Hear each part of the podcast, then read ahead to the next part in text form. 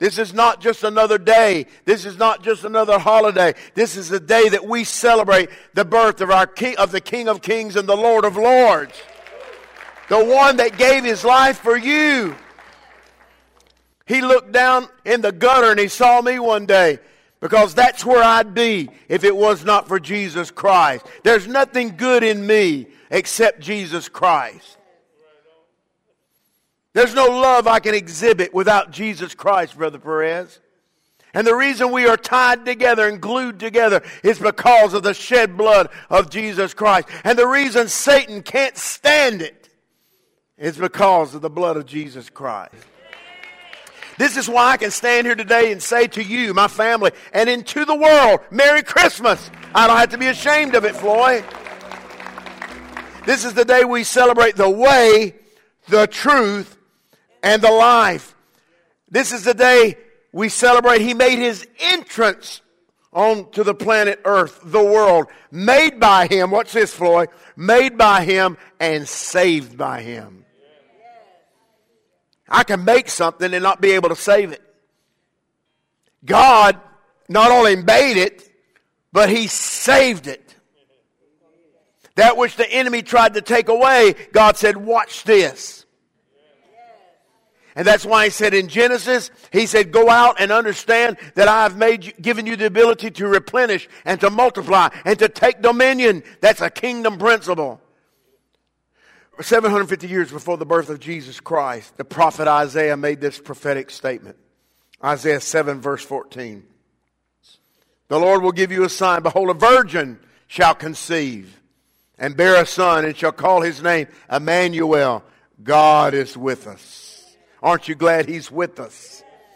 Then you look at Isaiah 9, verse 6 and 7. Now stay with me. I'm not going to be here a long time today. I know you've got some things to do, some family meetings to go to.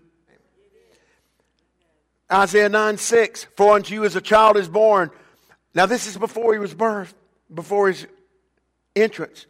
Unto us a son is given, and the government shall be upon his shoulders, and his name shall be called Wonderful Counselor, the Mighty God, the Everlasting Father, the Prince of Peace and of the increase of his government and peace there shall be no end. Upon the throne of David and upon his kingdom to order it and to, to establish it with judgment and with justice from henceforth even forever. The zeal of the Lord of hosts, the Lord of all the armies of heaven, will perform this. And here it comes. 750 years later after that, here comes Luke 126 through 35. Luke 1 26 through 35 in the King James Version. And in the sixth month, of the angel Gabriel was sent from God into the city of Galilee named Nazareth to a virgin espoused to a man whose name was Joseph of the house of David, and the virgin's name was Mary. And the angel came into her and said, Hail, thou art mighty and favored. The Lord is with you. Blessed art thou among women. And when she saw him, she was troubled at his saying and cast in her mind what manner of salutation this should be. Fear not, Mary, for thou hast found favor with God. And behold, thou shalt conceive in thy womb and bring forth a son, and shall call his name Jesus. Now, a lot of people, you think you would jump up and down? She had cause to fear. And then the angel went on to say, He shall be great, and shall be called the Son of the Highest. And the Lord God shall give unto him the throne of his father David, and he shall reign over the house of Jacob forever. And of his kingdom there shall be no end. The greatest hope for mankind was stated by an angel. Where the angel said in Luke 2 11, verse 11 through 14, watch this. For unto you is born this day in the city of David a Savior, which is Christ the Lord. This was the angel's remarks. And this shall be a sign unto you. You shall find a babe wrapped in swaddling clothes lying in a manger. And suddenly there was with the angel a multitude of heavenly hosts praising God and saying, Glory to God in the highest and on earth, peace, goodwill toward men. This baby was bringing peace, goodwill toward men. And ever since that angel said that, the enemy has worked overtime trying to make sure there's no peace and goodwill toward anything or anybody. Do you know how newspapers make money? It's called yellow journalism. Because here's what they do. If they don't tell you all the negatives, they don't make money. Because nobody wants to hear about peace on earth, goodwill toward men. You just try it. People quit watching. Peace. Yeah, yeah. They, we, our nature is to cut that off. What we want to do here is the gory, the bad, the disturbed. But that's not what Jesus came for. He came to give us peace, to give us content, contentment, to give us balance in our lives. Can I ask a question? How many of you need balance in your life? Let's just be honest with one another. I do. We need balance. How many people have ever driven a car with wheels that are not balanced? It can actually be dangerous. And most of us live our life. Everywhere we go, we don't, we, we're, we're out of sync. We're out of balance. It's time to get back into balance. And understand on earth, it's good peace, goodwill toward men. Men represents mankind, which is all of us together. Peace, goodwill toward man. Anybody can be angry. Anybody can cause a problem. But how about peace, goodwill toward man? Aren't you glad he came to bring us peace, all of us? Not just one segment of society. But let me announce you for unto you. Everybody say me. For unto you, the King of kings and the Lord of lords, came to this earth 2,000 years ago. He came here just for you.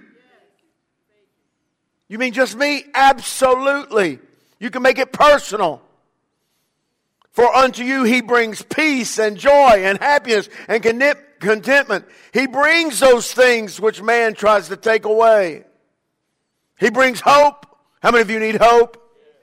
And how many of you need healing? For unto you he brings healing. And for unto you he brings salvation. And salvation encompasses, and I don't have time to minister this, but it encompasses so many things that many preachers don't preach about. Salvation encompasses healing, deliverance, prosperity. All those things are bound up in that word salvation. And I love it when it says, Of his rule and reign there shall be no end. What God started 2,000 years ago in a little manger in Bethlehem cannot, everybody say cannot, cannot be stopped. The hierarchy of the United States can't stop it. The hierarchy of the Russian, Russians cannot stop it. The hierarchy of the Chinese government cannot stop it. There's no government on the planet Earth that can stop or diminish the power of the kingdom of God. None. And you'll see one day that that kingdom will take precedence over everything and everybody. And the Bible says every knee shall bow and every tongue will confess. What? That he is the king. Nothing can defeat or overshadow the power of God. And when somebody tells you, well, I don't know, I don't believe in a loving God that would do the things he's done, let me remind you what I said last night. The loving God didn't do it. It's hateful mankind that's done it. it's hateful mankind that made decisions and choices. Had nothing to do with God. If my shoulder is hurting right now, but it's not because of God, it's because of my stupidity. Are y'all with me on this? It's choices I made.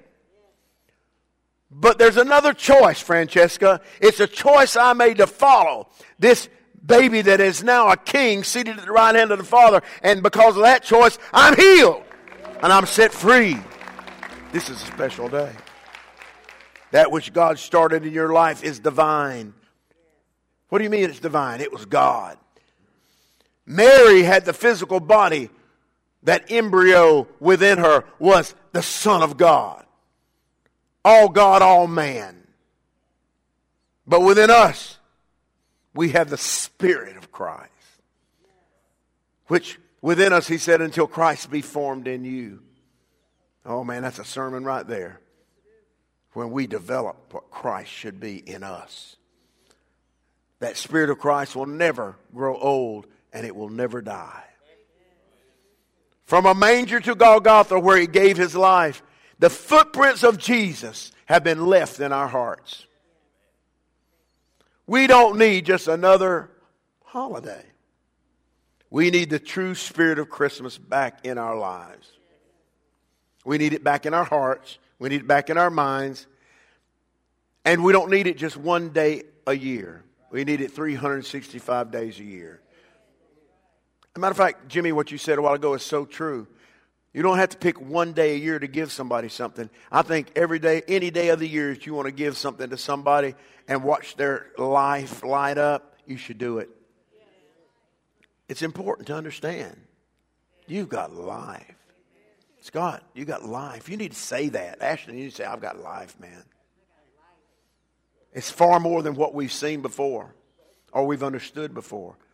And let me tell you something. I'm looking forward to seeing heaven. Okay? But not today. Y'all need to hear what I'm saying. Some are preaching that we want to see Jesus now. But if we see Jesus now, there's a world out there that needs Jesus. It'd be good for us, but how about for a world that's dying out there? They need Jesus. But they need a clear demonstration of Jesus. Well, what would be a clear demonstration? Heal the sick, raise the dead. Oh, that's a demonstration. But you know what's greater than that? It's one little word, a four letter word love. That's the greatest demonstration of all. Love. We need to stop worrying about what we are going to get and start the miracle of giving. That's the miracle of Christ, which is the true meaning of this day. For God gave us the best Christmas gift we could ever have. We have received through Him everlasting, everlasting, eternal life. How? Through Jesus Christ. And it's the gift that keeps on giving it. This world may have forgotten this man called Jesus. But he's not forgotten you.